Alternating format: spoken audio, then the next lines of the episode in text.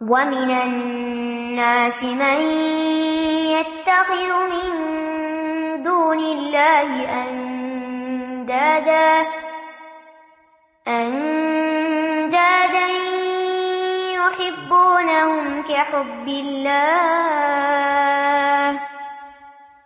والذين آمنوا أشد حبا لله ولو يرى الذين ظلموا إذ يرون العذاب أن القوة أن القوة لله جميعا وأن الله شديد العذاب. ومن الناس، اور لوگوں میں سے بعض میں یتخذ من دون اللہ اندادا اتنے پیارے رب کو چھوڑ کر، اتنے کمالات والی ہستی کو چھوڑ کر کیا کرتے ہیں؟ اللہ کو چھوڑ کر اوروں کو معبود بنا لیتے ہیں۔ مندون اللہ اندادن اور کیسے؟ یہ ہبو نہ حب اللہ۔ ان سے ایسی محبت کرتے ہیں جیسی محبت اللہ سے کرنی چاہیے۔ ولدین امن اور وہ لوگ جو ایمان والے ہیں، اشد حب اللہ اللہ کی محبت میں سب سے زیادہ شدید ہے۔ تو ایمان کیا ہے؟ اللہ کی حب شدید۔ اب آپ دیکھیے کہ جیسے کہ میں نے بتایا کہ محبت کی وجوہات اور بنیادیں کیا ہوتی ہیں، محبت کب کوئی کرتا ہے؟ کبھی کسی کی خوبی دیکھ کے، کبھی کہیں سے فائدہ پا کے، کبھی لذت کی خاطر۔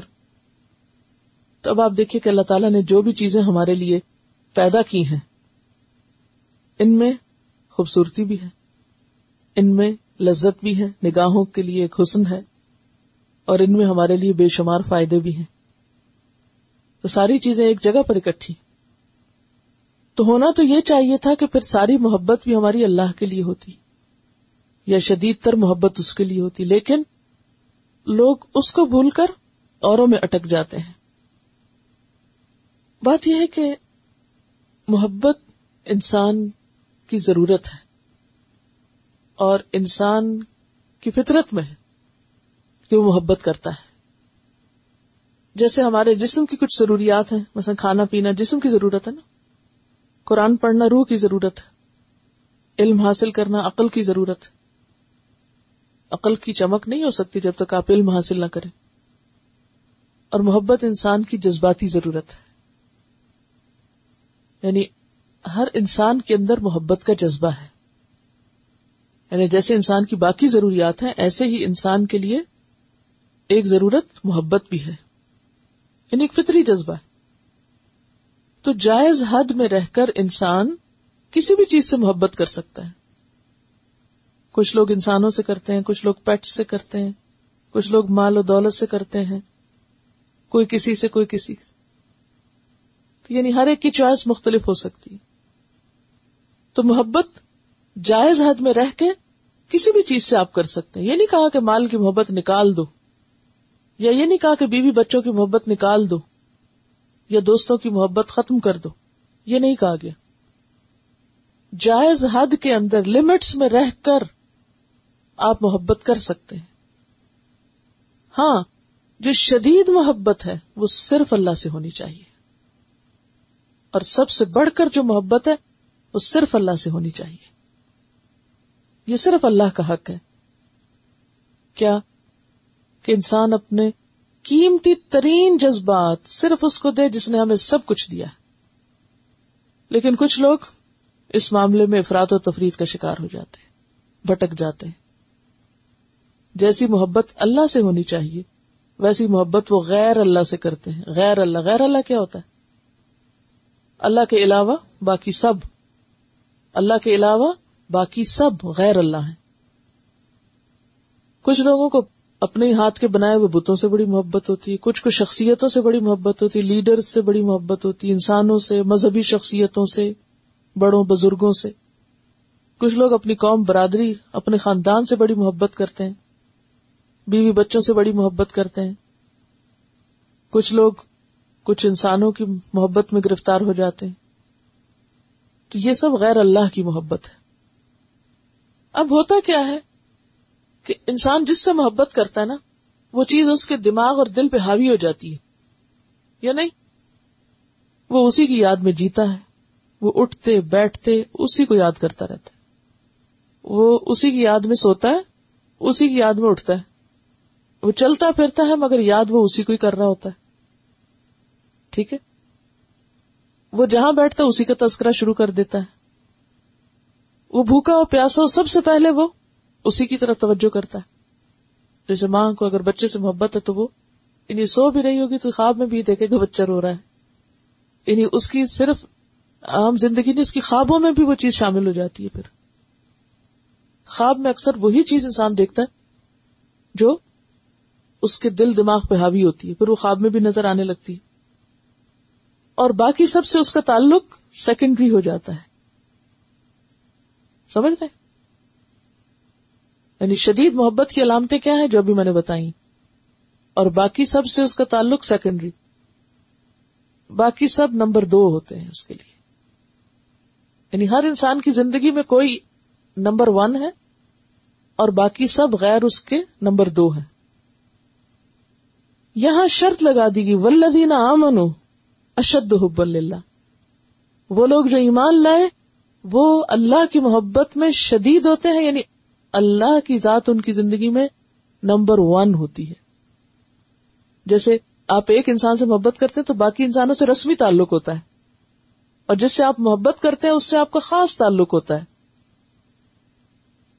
محبتوں کا امتحان ایک کیسٹ بھی ہے سورت توبہ کی آیات ہے جس میں خاص طور پر یہ بات آتی ہے، کل انکانا ابا کم و ابنا کم و اخوان کم و ازواج کم و عشیرت کم و اموال طرف تموہا و تجارت ان تخشون کسادہ و مساکن تردونہا احب الیکم من اللہ و رسولہ و جہاد فی سبیلہ فتربسو حتی یأتی اللہ بعمری کہ اگر تمہارے باپ اور تمہارے بیٹے اور تمہارے قبیلے اور تمہارے مال جو تم نے کمائے اور تمہارے گھر جو تمہیں بہت پسند ہے یہ سب تمہیں اللہ اور اس کے رسول اور جہاد سے بڑھ کر عزیز ہیں، تو انتظار کرو، پھر اللہ اپنا فیصلہ لے آئے۔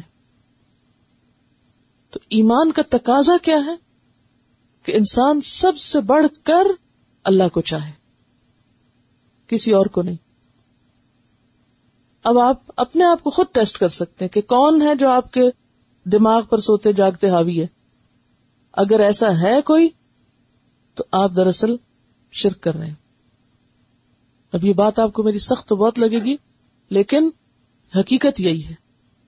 اور بتانا بھی ضروری ہے کہ کوئی انسان، کوئی مال، متا، چیز، جگہ، گھر، پیسہ، کاروبار، بزنس، کوئی چیز ایسی نہیں ہونی چاہیے جو اللہ سے آگے آ جائے اور ہر وقت دماغ پہ چھائی رہے آپ کے۔ اگر کوئی بھی شخص آپ کے دماغ پہ چھایا ہوا ہے یا کوئی بھی چیز چھائی ہوئی ہے تو آپ ایک مصیبت کا شکار ہیں۔ آپ غیر اللہ کی گرویدگی کا شکار ہو کے مصیبت میں پڑ چکے ہیں۔ لہذا آپ کو کوشش کرنی چاہیے اور دعا کرنی چاہیے کہ اللہ مجھے اس فتنے سے باہر نکال۔ اس کا یہ مطلب نہیں کہ ہم محبتیں نکال دیں دلوں سے۔ محبت تو خوشی دیتی، خوشی لاتی ہے۔ ہم محبت کر سے مگر لمٹس لمٹس اور وہ لمٹس آپ کو خود کھینچنی پڑے گی۔ یہ سب بیکار کی باتیں لوگ کہتے ہیں، محبت اور جنگ میں ہر چیز جائز ہے۔ یہ کس کا کال ہے؟ کوئی اللہ تعالیٰ کا کال ہے؟ نہیں، کوئی جائز نہیں ہوتا سب کچھ۔ ہر چیز کی اللہ نے حد رکھی اور حدیں توڑنے والے فاسق ہوتے ہیں۔ اور یہ انتہائی خطرناک رویہ ہے کہ کسی انسان کو یا کسی چیز کو انسان اپنے اوپر اتنا حاوی کر لے کہ انسان پھر کسی اور کام کا رہے ہی نہ۔ یہ بیماری کی علامت ہے جنون ہے۔ یہ ذہنی خلل ہے اور یہ انسان کے لیے نقصان دہ ہے۔ یعنی آپ لمٹ کے اندر رہ کے دوسروں کو یاد بھی کر سکتے ہیں۔ آپ دوسروں سے اپنے جذبات کا اظہار بھی کر سکتے ہیں۔ سب ٹھیک ہے۔ یعنی محبت منع نہیں ہے۔ یاد رکھیے، میں نے پہلے بتایا، محبت ضرورت ہے، جیسے کھانا پینا ضرورت ہے۔ لیکن جب محبت جنون کی شکل اختیار کر جائے، انسان کو پاگل بنا دے اور انسان پاگلوں والی حرکتیں کرنا شروع کر دے تو یہ پاگل پن جائز نہیں ہے۔ لمٹس کراس کرنا جائز نہیں ہے۔ کہ انسان جائز نہ جائز کا فرق بھول جائے۔ اگر ایسا کرے تو اسے توبہ کرنی چاہیے اور پلٹنا چاہیے۔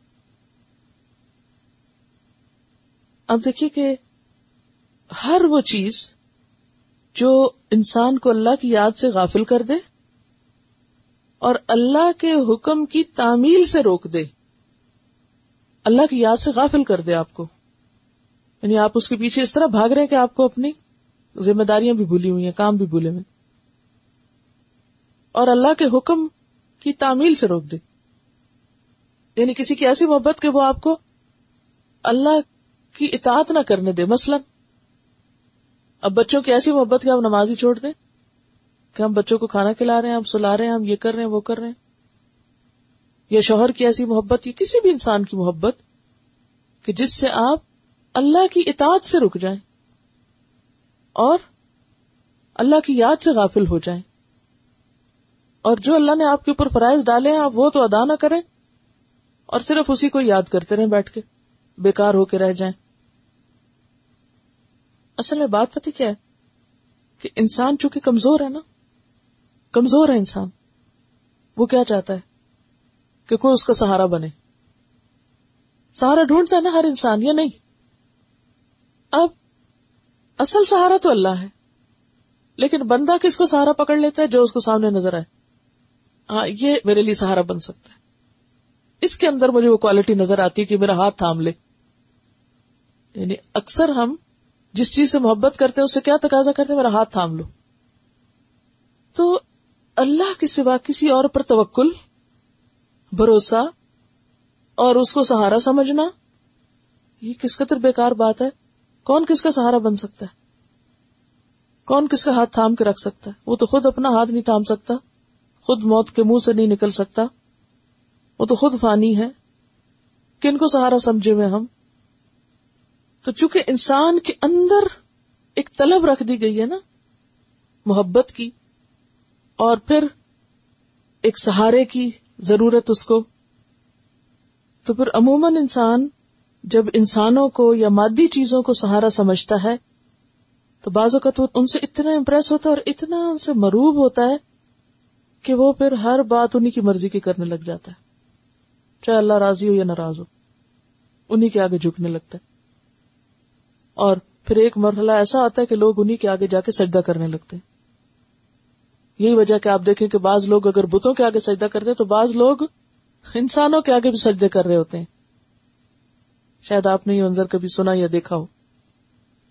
یعنی بعض بزرگوں کو وہ اتنا اونچا مقام دے دیتے ہیں کہ لٹرلی جا کے ان کے آگے وہ زندہ ہوں یا وہ مردہ ہوں۔ میں نے خود اپنی آنکھوں سے دیکھا تو بے شمار ایسی جگہ ہیں۔ کچھ زندہ بزرگ ہیں، کچھ مرے ہوئے۔ عورتیں جاتی ہیں، خاص طور پر وہ دیا بھی جلاتی ہیں اور قبر کو سجدہ کرتے اب آپ دیکھیے شاید کو وہ من الناس، اور لوگوں میں سے بعض ایسے میت تخذو جو بنا لیتے ہیں، من دون اللہ اللہ کو چھوڑ کر، اور عموماً جو لوگ اللہ کی طرف بلاتے ہیں، لوگ اللہ کو تو بھول جاتے ہیں، ان میں اٹک جاتے ہیں۔ یہ ایک اور مصیبت۔ یعنی جو لوگ اس لیے اٹھتے ہیں یعنی جتنے بزرگان دین ہیں اور ان کی قبروں کو اس طرح مرکز بنایا وہ لوگوں نے، وہ کس لیے؟ انہوں نے تو لوگوں کو اللہ کی طرف بلایا، لوگ اللہ کو بھول گئے اور ان میں اٹک کے رہ گئے۔ کیونکہ اللہ تعالیٰ نظر نہیں آتا نا۔ نشانیاں ہماری عقل کام نہیں کرتی اور دیکھتے نہیں۔ لہذا، جس نے اللہ کی طرف بلایا، بھولے اللہ کو اور ہم اس کے اندر کھو گئے۔ تو اب آپ دیکھیں کہ کچھ لوگوں میں سے ایسے ہیں جو اللہ کے سوا اوروں کو شریک بنا لیتے ہیں۔ یحبون وہ ان سے محبت کرتے ہیں کہب اللہ۔ جیسے اللہ سے محبت کرنی چاہیے۔ یعنی جس طرح اللہ کی ذات میں کھو جانا چاہیے، وہ کسی اور کی ذات میں اس طرح کھو جاتے ہیں۔ ولدین آمن اشد حب اللہ مگر ایمان والے ایسے حماقت نہیں کرتے۔ وہ اللہ ہی کی محبت میں ہوش و حواس کے ساتھ شدید ترین ہوتے ہیں۔ ولو یر الدین ظلم اور کاش ابھی دیکھ لیں وہ لوگ جنہوں نے ظلم کیا یعنی جنہوں نے شرک کیا۔ اس جرون العذاب، جب وہ اصل عذاب دیکھیں گے، اس وقت پکار اٹھیں گے ان القوت اللہ جمیا یہ قوت تو ساری اللہ کے پاس ہے۔ ہم سمجھتے تھے کہ ان بزرگوں میں کوئی قوت ہے، یا ان پتھروں میں کوئی قوت ہے، یا کسی اور کے ہاتھ میں کوئی تقدیر ہے۔ وہ ان اللہ شدید الزاب اور یہ کہ اللہ سخت سزا دینے والا بھی ہے۔ اب دیکھیے کہ دنیا میں بھی ایسے لوگ جب کسی مصیبت میں پھنستے ہیں تو ان کو حقیقت نظر آنے لگتی۔ سورت الکبوت میں آتا ہے فضا رقب فل فل کے دا اللہ مخلصین اللہ الدین جب وہ کسی کشتی میں سوار ہوتے ہیں تو دین کو اللہ کے لیے خالص کر کے اسے پکارنے لگتے ہیں۔ سورہ لقمان میں آتا ہے وہ ازا غشیا ہوں موجن کا ذل دا اللہ مخلصین اللہ الدین کہ جب ان کے اوپر کوئی موج چھانے لگتی ہے صاحبان کی طرح تو وہ کیا کرتے ہیں؟ سب کو چھوڑ کے اللہ کو خالص ہو کے پکارنے لگتے ہیں۔ یعنی دنیا میں بھی پھر سارے معبود بھول جاتے ہیں۔ تو یہاں پر کیا فرمایا؟ کہ جب مصیبت آتی ہے تو پھر انسان دنیا میں بھی اپنے ایسے معبودوں سے بیزاری کرنے لگتا ہے۔ مثلا انسان کسی انسان کو اپنا سہارا سمجھتا ہے، اس کو اپنے خیالوں میں بسائے ہوئے، اپنی یادوں میں، اور ذرا سے اس انسان سے کوئی تکلیف پہنچتی تو پھر فوراً سوچتے ہیں کہ شکر اللہ کی ذات ہے۔ پھر اس سے منہ موڑتے اور اللہ کی طرف جاتے۔ پھر تھوڑے دن میں پھر بھول جاتے ہیں، پھر اللہ کو چھوڑ کے اسی کے پیچھے پڑ جاتے ہیں۔ لیکن انسان یاد رکھے کہ قوت ساری اللہ ہی کے پاس ہے اور اللہ سخت سزا دینے والا ہے۔ استبرأ الذين اتبعوا من الذين اتبعوا ورأوا العذاب وتقطعت بهم الأسباب.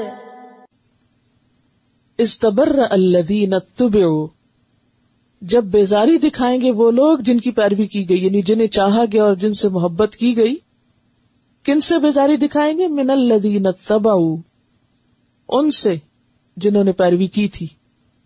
کیونکہ انسان جس سے محبت کرتا ہے، پھر اس کے پیچھے چل پڑتا ہے نا اس کو فالو کرنے لگتا ہے۔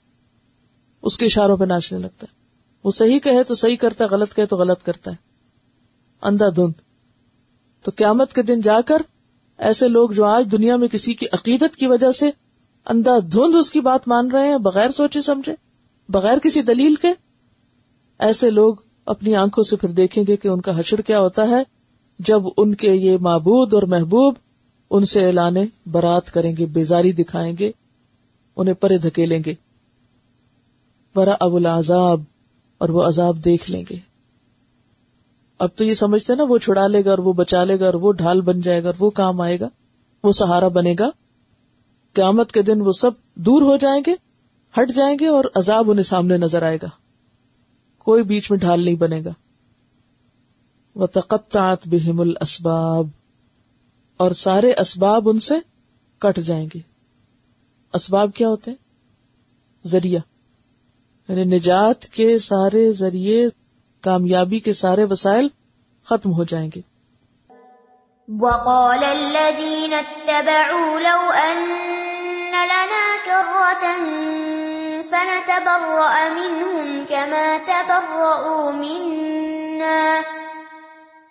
كذلك يريهم الله أعمالهم حسرات عليهم وما هم بخارجين من النار. وقال الذين اتبعوا، اور پیروی کرنے والے کہیں گے، لو ان لنا کر رتن کاش ہمارے پاس ایک دفعہ دوبارہ دنیا میں جانے کی مہلت ہوتی۔ فنتا برا امن ہوں تو ہم بھی ان سے اعلان برات کرتے کما تبر منا، جس طرح آج یہ ہم سے اعلان برات کر رہے ہیں اور ہم سے بیزار ہو رہے ہیں۔ کزال کا یوری اللہ اعمال حسرات۔ اس طرح اللہ ان کے اعمال انہیں حسرتیں بنا کے دکھائے گا۔ ایک حسرت نہیں، کئی حسرتیں۔ کیسے؟ جو مال انہوں نے ان پہ خرچ کیا ان کے نام پر، جو صدقے دیے ان کی طرف سے، یا جو کچھ بھی وہ ان کے لیے کرتے رہے تو وہ کیا ہوگا؟ قیامت کے دن دیکھیں کہ سب ضائع ہو گیا۔ سب نظر نیاز جو ان کے نام پر دی تھی، کوئی اس کا اجر نہیں ملا۔ مال سب ضائع ہوا۔ اور جن کو وہ اتنا چاہتے تھے، انہوں نے نفرت کا اظہار کیا ہوا ان سے۔ وہ آپ دیکھیں نا کسی انسان کے غم اور دکھ، افسوس، ندامت کا حال کیا ہوگا کہ جس سے وہ محبت کرے، وہی اس کو الٹا آنکھ دکھائے۔ اس نے تو اس کو سہارا سمجھا تھا اور وہ ان کو بے سہارا چھوڑ گئے۔ تو اس طرح حسرت پر حسرت رہ جائے گی، حسرتوں کا شکار ہو کے رہ جائیں گے اور حاصل کچھ نہ ہوگا۔ وما ہم بخاری جینا النار۔ اور وہ آگ سے نکلنے والے نہ ہوں گے۔ کیونکہ شرک کی سزا دائمی عذاب ہے۔ دائمی، ہمیشہ کا عذاب۔ یا الناس قلوا مما فی الارض حلالا طیبا ولا تتبعوا خطوات الشیطان انہو لکم عدو مبین پھر فرمایا، یا ایوہ الناس کلو مما فی الارض حلالا طیبا اے لوگو، کھاؤ جو کچھ زمین میں ہے، حلال اور پاک۔ بنایا تمہارے لیے، رزق تمہیں دیا۔ لیکن ہر چیز نہیں کھا سکتے۔ دو شرائط کے ساتھ کھا سکتے۔ ہو نمبر ایک، حلال ہو، اور نمبر دو، طیب ہو۔ حلال کیا ہے؟ جس میں باطنی صفائی ہے۔ اور طیب کیا ہے؟ جس میں ظاہری صفائی جس میں ظاہری صفائی۔ تو اے لوگو، جو کچھ زمین میں ہے یعنی جو زمین اگاتی ہے یا جو زمین میں جانور وغیرہ ہیں، انہیں کھاؤ۔ ہاں دیکھ بھال کے، دو شرائط کے ساتھ، کہ جسے شریعت نے حلال قرار دیا ہو اور جو صاف ستھرا بھی ہو، گندا، سڑا، باسی اور متافن نہ ہو۔ اور پھر یہاں پر یہ بھی خاص طور پر کہا جا رہا ہے کہ کھاؤ اس میں سے جو اللہ نے دیا ہے۔ یہ نہیں کہ تم جو چیز اللہ نے تمہاری حلال کی ہے اس کو اپنے اوپر حرام کرو۔ کیونکہ بعض اوقات انسان حلال چیزوں کو بھی اپنے اوپر حرام کر لیتا ہے تو ایسا کرنا شیطان کی پیروی ہے۔ اسی لیے ساتھ ہی فرمایا، ولا تبی خطوات شیتان اور شیطان کے قدموں کی پیروی مت کرو۔ شیطان کے پیچھے مت چلو۔ کیوں؟ سورت النور آیت نمبر اکیس میں آتا ہے وہ میں تب خطوات شیتان فن یا امر بالفحشاء والمنکر جو شیطان کے قدموں کی پیروی کرتا ہے، شیطان کے پیچھے چلتا ہے، تو شیطان اس کو بے حیائی اور برائی کا حکم دیتا ہے۔ ان لکم ادب مبین اور وہ ایسا کیوں کرتا ہے؟ کیونکہ وہ کھلا دشمن ہے تمہارا۔ تو اس آیت سے کیا سبق نکلا؟ یا کیا حکم سامنے آیا؟ نمبر ایک، انسان اللہ کی نعمتوں کو کھائے۔ جو اللہ نے پیدا کیا ہے، ان کو استعمال کرے۔ جو اللہ نے چیزیں انسان کے لیے پیدا کی ہیں، ان کو استعمال کرے۔ یعنی اس میں کوئی مذہبی تقدس نہیں ہے اور یہ کوئی عبادت نہیں کہ انسان کسی حلال چیز کو یہ کہہ کے چھوڑ دے کہ میں تو تقوی اختیار کر رہا ہوں، اس لیے میں فلاں فلاں کھانا نہیں کھاؤں گا۔ اگر وہ حلال اور پاک ہے تو کھاؤ۔ دوسری بات یہ کہ صرف ظاہری صفائی اور ظاہری حسن دیکھ کر نہیں، بلکہ حقیقی معنوں میں بھی اس چیز کا پاک ہونا ضروری ہے اور وہ معیار شریعت قائم کرے گی کہ کیا پاک ہے اور کیا ناپاک ہے۔ یعنی کسی بھی چیز کو حلال اور حرام انسان نہیں قرار دے سکتا۔ جیسے کہ صورت النحل کی آیت نمبر ایک سو سولہ میں آتا ہے ولا تقول لما تصف السنتكم الكذب، هذا حلال وهذا حرام۔ کہ تمہاری زبانیں جس چیز کا جھوٹ گھڑتی ہیں، وہ مت کہو کہ یہ حلال ہے اور یہ حرام۔ یعنی حلال اور حرام کا اختیار انسانوں کے پاس نہیں ہے۔ کہ کسی دن سب مل کے کوئی ایک فیصلہ دیں، ایک ڈکلریشن پاس کریں کہ جی آج کے بعد جو ہے اورنج کھانا حرام ہو گیا۔ نہیں، کوئی نہیں کر سکتا۔ یا مرغی نہیں کھا سکتے آپ یا فلاں چیز جو اللہ نے حلال کی۔ حلال اور حرام مقرر کرنے کا اختیار صرف اور صرف اللہ کے پاس ہے، بندوں کے پاس نہیں ہے۔ بندے یہ نہیں کر سکتے۔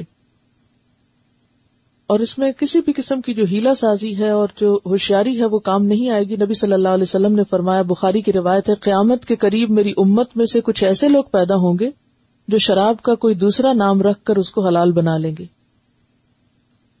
تو ہم خود سے کسی چیز کو حلال اور حرام نہیں کہہ سکتے جب تک کہ اس کے پیچھے شریعت کی کوئی دلیل نہ ہو۔ دوسری شرط جو ہے وہ پاکیزہ کی ہے، طیب کی یعنی پسندیدہ۔ بعض چیزیں حلال ہیں، جائز ہیں، لیکن کسی شخص کو اچھی نہیں لگتی مطلب بعض لوگ دودھ نہیں پیتے۔ ان کو نہیں اچھا لگتا، خصوصاً بچوں کو، جن کو زیادہ ضرورت ہوتی۔ تو اس میں یہ ہے کہ اگر آپ کی طبیعت کسی چیز کو نہیں مانتی، بعض لوگوں کو میٹھا پسند نہیں، بعض لوگوں کو کھٹا اچھا نہیں لگتا، تو اب وہ کہیں کہ نہیں، چونکہ یہ حلال بھی اور پاک بھی ہے، لہٰذا کھاؤ ضرور۔ تو طیب میں دل کی پسندیدگی بھی ہے۔ یعنی دل کی پسند، ناپسند الگ چیز ہے، اس کو شریعت نہ بنا دو۔ مثلا اگر آپ کو کھٹا اچھا نہیں لگتا، تو آپ لوگوں کو کہنے لگے کھٹا حرام ہوتا ہے، تو یہ نہیں کر سکتے آپ۔ اپنی پسند و ناپسند کی تمہیں چوائس ہے، اجازت ہے۔ پھر اس سے یہ بھی بات پتہ چلتی ہے کہ کھانا محض جانوروں کی طرح نہیں کھانا چاہیے۔ اسے صاف ستھرا کر کے، یا صحیح طور پہ کاٹ کے، اسے صحیح پکا کے، ایک جائز حد کے اندر رہ کر اس میں ٹیسٹ پیدا کر کے طیب میں یہ سب چیزیں آتی۔ جانوروں کی طرح کھانا کیا ہے؟ کیسے کھاتے ہیں جانور؟ جانوروں کو چارہ کھاتے دیکھا کبھی؟ کیسے منہ مار رہے ہوتے کھیچا کھایا، آدھا پھینکا، آدھا کھایا۔ تو یہ طریقہ نہیں ہونا چاہیے۔ یہ بتا رہی ہے کہ پنجاب میں ایک ذات ہے، دیندار۔ ان کو سخی سرور نے، کوئی ہیں بزرگ انہوں نے مسلمان کیا تھا۔ اور ان کے جو فالوورز ہیں، وہ مرغی اور بینگن نہیں کھاتے، کسی وجہ سے۔ حالانکہ پاک ہے، حلال ہے۔ تو کہتے کہ گاؤں کا ایک لڑکا پڑھ گیا، دین یا اس کو معلوم ہو گیا تو اس نے کھانا شروع کر دیا، اتفاق یہ کہ اس کی شادی اور اولاد نہیں ہوئی اور سب لوگ اس کو کیا تانا دیتے ہیں؟ کہ تو نے بزرگوں کا حکم نہیں مانا، اس لیے تمہاری اولاد نہیں ہوئی۔ ہاں؟ یعنی بزرگوں کی مار پڑی تم پر۔ یعنی وجہ کوئی بھی ہو سکتی۔ لیکن اس کو کس سے ریلیٹ کر لیا؟ یعنی عقیدہ بنا لیے تھے۔ اس لیے آپ دیکھیے نا، پچھلی آیت اور اس آیت میں کیا ریلیشن شپ ہے؟ یہی ریلیشن شپ ہے۔ کہ جس چیز کو اللہ نے حلال کیا اسے حرام مت کہو۔ کسی کی عقیدت میں اور کسی کی محبت میں ایک حلال چیز کو اپنے اوپر حرام نہ کرو۔ اور شیطان کے قدموں کی پیروی نہ کرو۔ یہ شیطان ہے جو تمہارا کھلا دشمن ہے اور تمہیں ایک نئی شریعت بنا کے دے رہا ہے۔ انما يأمركم بالسوء والفحشاء والفحشاء وأن تقولوا على الله ما لا تعلمون. انما يأمركم بالسوء والفحشاء. شیطان تمہیں حکم دیتا ہے سو اور فحشا کا، برائی کا اور بے حیائی کا۔ جب سو اور فحشا اکٹھے آئے تو اس میں ہر طرح کی برائی آتی ہے۔ یعنی حد سے بڑی ہوئی قباہتیں وہ انتقول اللہ مالا تعالم اور تمہیں حکم دیتا ہے کہ تم اللہ کے بارے میں وہ کہو جو تم جانتے نہیں۔ تو شیطان تین چیزوں کا حکم دیتا ہے۔ نمبر ایک سو کا، نمبر دو فحشا کا، اور نمبر تین اللہ کے ذمے وہ باتیں کرنے کا جو اللہ نے فرمائی نہیں۔ اللہ کے ذمے ان باتوں کو منسوب کرنا جو اللہ تعالیٰ سے منسوب نہیں ہے اور وہ اللہ سے کوئی منسوب کر دے۔ وان تقول اللہ مالا تعالم صورت اللہ نام میں اللہ تعالیٰ فرماتے وہ ان شاطین کم و ان اتا تم ان کم لمشرکون شیطان اپنے دوستوں کی طرف کچھ باتیں القا کرتے ہیں تاکہ وہ تم سے جھگڑے اگر تم نے ان کی بات مانی، تو تم مشرق ہو جاؤ گے۔ وَإِذَا قِيلَ لَهُمُ اتَّبِعُوا مَا قَالُوا بَلْ نَتَّبِعُ مَا أَلْفَيْنَا عَلَيْهِ آبَاءَنَا أَوَلَوْ كَانَ آبَاؤُهُمْ لَا يَعْقِلُونَ شَيْئًا وَلَا يَهْتَدُونَ. وہ ازاقیل الحم متبی اور جب ان سے کہا جاتا ہے پیروی کرو، کس کی ماں انزل اللہ جو اللہ نے نازل کیا؟ قالو تو کہتے ہیں، بل نت تبیو ہم تو پیروی کریں گے۔ ماں الفی نہ علیہ آبا جس پر ہم نے اپنے باپ دادا کو پایا ہے۔ یعنی بغیر دلیل کے صرف آبا و اجداد کی تخلید کرنا چاہتے ہیں۔ اس سے کیا پتا چلتا ہے کہ آبا و اجداد کی بات ماننی نہیں چاہیے؟ باپ دادا کی بات نہیں ماننی چاہیے۔ باپ دادا کی بات مانی جا سکتی جیسے یوسف علیہ السلام نے قید خانے میں کیا کہا تھا؟ وہ تباہ تو ملت آبائی۔ میں اپنے آبا و اجداد کے طریقے پر ہوں۔ یوسف علیہ السلام نے آبا و اجداد کے طریقے کی پیروی کی۔ اور وہ طریقہ کیا تھا؟ ملت ابراہیم حنیفہ۔ تو اگر آبا و اجداد کا طریقہ درست ہو، ان کا حکم درست ہو، تو اس کو مانا جا سکتا ہے۔ یہاں آبا و اجداد کے کس طریقے کو نہ ماننے کی بات ہو رہی ہے؟ جو شرک کا طریقہ ہو، جس کے پیچھے کوئی دلیل نہ ہو، کوئی سند نہ ہو۔ اندھا دھن تکلید اولو کانا آبا لا قلون شعی ام ولایا یہ پھر بھی آبا و اجداد کی بات مانیں گے۔ چاہے ان کے باپ دادا نہ عقل رکھتے ہوں اور نہ سمجھ رکھتے ہوں، نہ ہدایت پر ہوں۔ یعنی یہ باپ دادا کی بات بغیر عقل اور بغیر سمجھ کے مانتے چلے جائیں گے۔ تو اس سے کیا پتا چلتا ہے کہ ہمیں کسی کی بھی پیروی کرنے کے لیے اپنی عقل سے کام لینا بے حد ضروری ہے۔ آنکھیں بند کر کے کسی کے پیچھے نہیں چل سکتے۔ دین پر بھی عمل دلیل کے ساتھ ہونا چاہیے۔ اندھا دھن نہیں۔ اور خاص طور پر کسی ایسے بندے کی پیروی نہیں کرنی چاہیے جو خود ہدایت پر نہ ہو اور جو عقل سے کام نہ لیتا ہو۔ صرف یہ کہتا ہوں، ہمارے بزرگوں نے فرمایا، ہمارے بڑوں نے کہا، یہ دلیل نہیں ہے۔ جب تک کہ قرآن و سنت میں ماں انزل اللہ نہ ہو ومثل الذين كفروا كمثل الذي ينعق بما لا يسمع إلا دعاء ونداء. صم بكم عمي فهم لا يعقلون.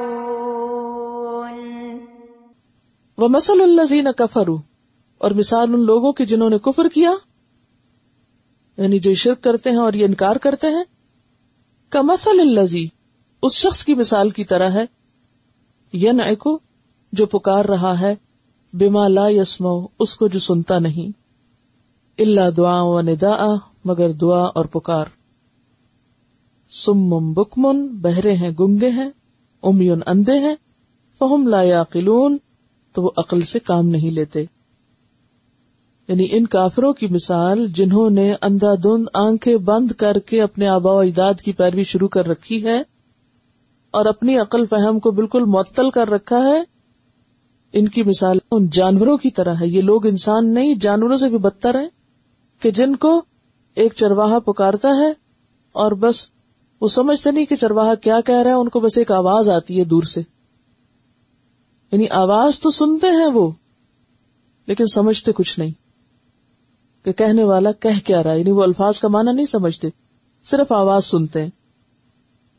تو جو لوگ اپنی عقل سے، اپنی سمجھ سے کام نہ لیں، اندھا دھن آبا و اجداد کے پیچھے چلے تو ان کی مثال بھیڑ بکریوں کے گلے کی طرح ہے، جو عقل سے آ رہی ہیں۔ تو انسانوں میں سے بہت سے لوگ عقل اور ہوش سے کام نہیں لیتے، اور وہ کیا کرتے رہتے ہیں؟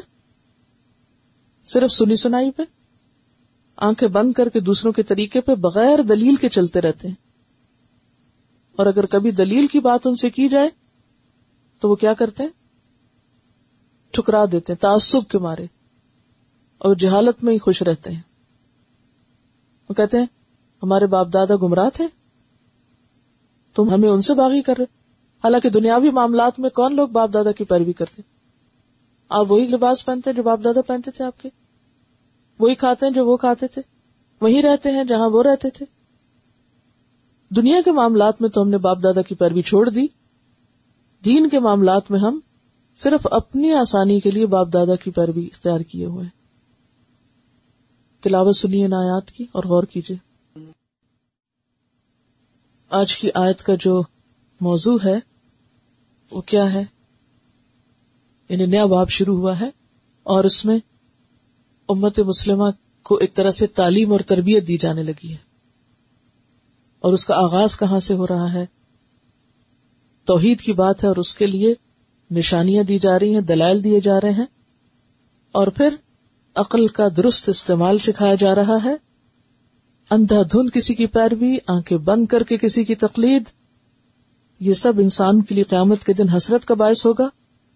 اور پھر سب سے بڑھ کر یعنی انسان اللہ کا حق اور اللہ کا پیغام دنیا میں کیسے پہنچا سکتا ہے جب اللہ سے سب سے زیادہ محبت کرتا ہو؟ کیونکہ سب سے زیادہ تذکرہ اسی کا ہوتا ہے جس سے سب سے زیادہ محبت تو جب تک اللہ سے شدید محبت نہ ہو، تو اللہ کی بات آپ ہر جگہ کر ہی نہیں سکتے۔ جیسے آپ دیکھیں نا، جس سے محبت ہوتی ہے تو آپ کو اس کا تذکرہ کرنے میں دیر ہی نہیں لگتی۔ کسی کو دلچسپی ہو یا نہ ہو، آپ خود ہی شروع ہو جاتے ہیں۔ عموماً آپ نے دیکھو گا کہ مائیں بچوں کی باتیں کتنی کرتی رہتی ہیں، کوئی سنے یا نہ ہو، سنے۔ کسی کو دلچسپی ہو یا نہ ہو، وہ لگی رہتی ہیں، لگی رہتی کیوں؟ ان کو محبت ہوتی ہے نا۔ ہاں؟ تو اسی طرح جب ہم دین کی بات کرنے لگتے ہیں، یا کہیں دین کی بات کسی کو بتانے لگتے ہیں، تو ہم کہتے ہیں اچھا یہ ہمیں سکھائیں کہ کیسے ہم بتائیں۔ تو یہ سیکھنے سکھانے کا معاملہ نہیں، یہ تو محبت کا معاملہ ہے۔ اگر اللہ سے حقیقی محبت آ گئی تو کسی کو سکھانا نہیں پڑے گا کہ دین کا پیغام کیسے پہنچائے پھر تو آپ جہاں بیٹھیں گے، خود بخود ہی منہ سے پوٹنے لگے گا۔ اور پھر آپ دیکھیے کہ بڑا کام کرنے کے لیے انسان کو نہ صرف یہ کہ جذباتی اصلاح، بلکہ جسمانی اصلاح بھی ضروری ہے۔ جذباتی اصلاح پہلے کی گئی کہ محبت صرف اللہ کے لیے، اور جسمانی اصلاح، کھانا درست کرو۔ کیونکہ اگر کھانا صحیح نہیں ہوگا ایٹنگ ہیبٹس درست نہیں ہوگی، تو نہ صحیح عبادت ہو سکے گی اور نہ ہی صحیح طور پر عبادت قبول ہوگی اور نہ ہی پھر اس میں برکت ہوگی۔ تو جب انسان حرام کھاتا ہے یا بیکار جنگ کھاتا ہے، تو صحت متاثر ہوتی جب صحت متاثر ہوتی ہے، تو نتیجہ کیا ہوتا ہے؟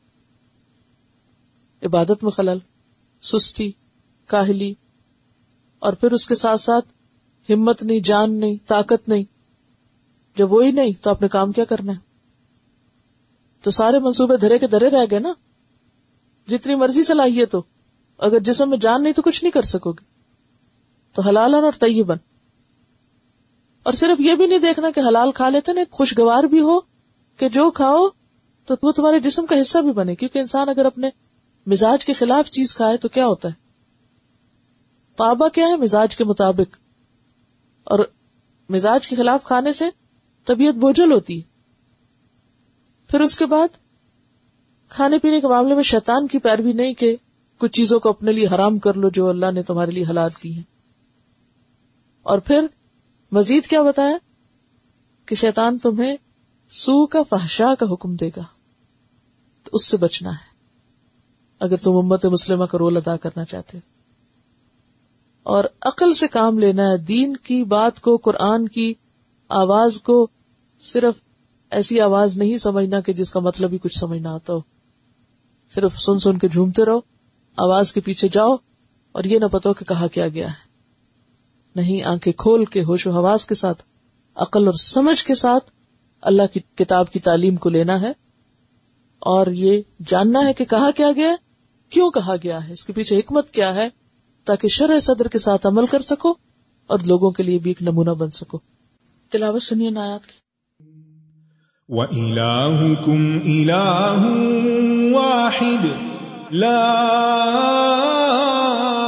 إِلَاهَ إِلَّا هُوَ الرَّحْمَنُ الرَّحِيمُ۔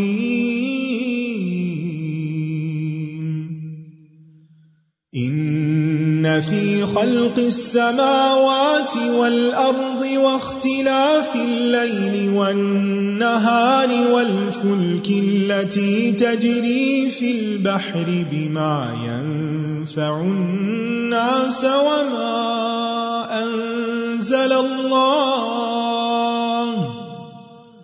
وما أنزل الله من السماء من فأحيا به الأرض بعد موتها وبث فيها من كل دابة وتصريف الرياح وتصريف الرياح والسحاب المسخر بين السماء والأرض لآيات لقوم يعقلون. ومن الناس من يتخذ من دون الله أندادا يحبونهم كحب الله والذين آمنوا أشد حبا لله ولو يرى الذين ظلموا إذ يرون العذاب أن القوة لله جميعا وأن الله شديد العذاب إذ تبرأ الذين اتبعوا من الذين اتبعوا ورأوا العذاب وتقطعت بهم الأسباب وقال الذين اتبعوا لو أن لنا كرة فنتبرأ منهم كما تبرأوا منا كذلك يريهم الله أعمالهم حسرات عليهم وما هم بخارجين من النار. يا أيها الناس كلوا مما في الأرض حلالا طيبا ولا تتبعوا خطوات الشيطان إنه لكم عدو مبين إنما يأمركم بالسوء والفحشاء وأن تقولوا على الله ما لا تعلمون وَإِذَا قِيلَ لَهُمُ اتَّبِعُوا مَا أَنزَلَ اللَّهُ قَالُوا بَلْ نَتَّبِعُ مَا أَلْفَيْنَا عَلَيْهِ آبَاءَنَا أَوَلَوْ كَانَ آبَاؤُهُمْ لَا يَعْقِلُونَ شَيْئًا وَلَا يَهْتَدُونَ ومثل الذين كفروا كمثل الذي ينعق بما لا يسمع إلا دعاء ونداء صم بكم عمي فهم لا يعقلون واخر دعوانا ان الحمد لله رب العالمين سبحانك اللهم وبحمدك اشهد ان لا اله الا انت استغفرك واتوب اليك السلام علیکم و رحمۃ اللہ وبرکاتہ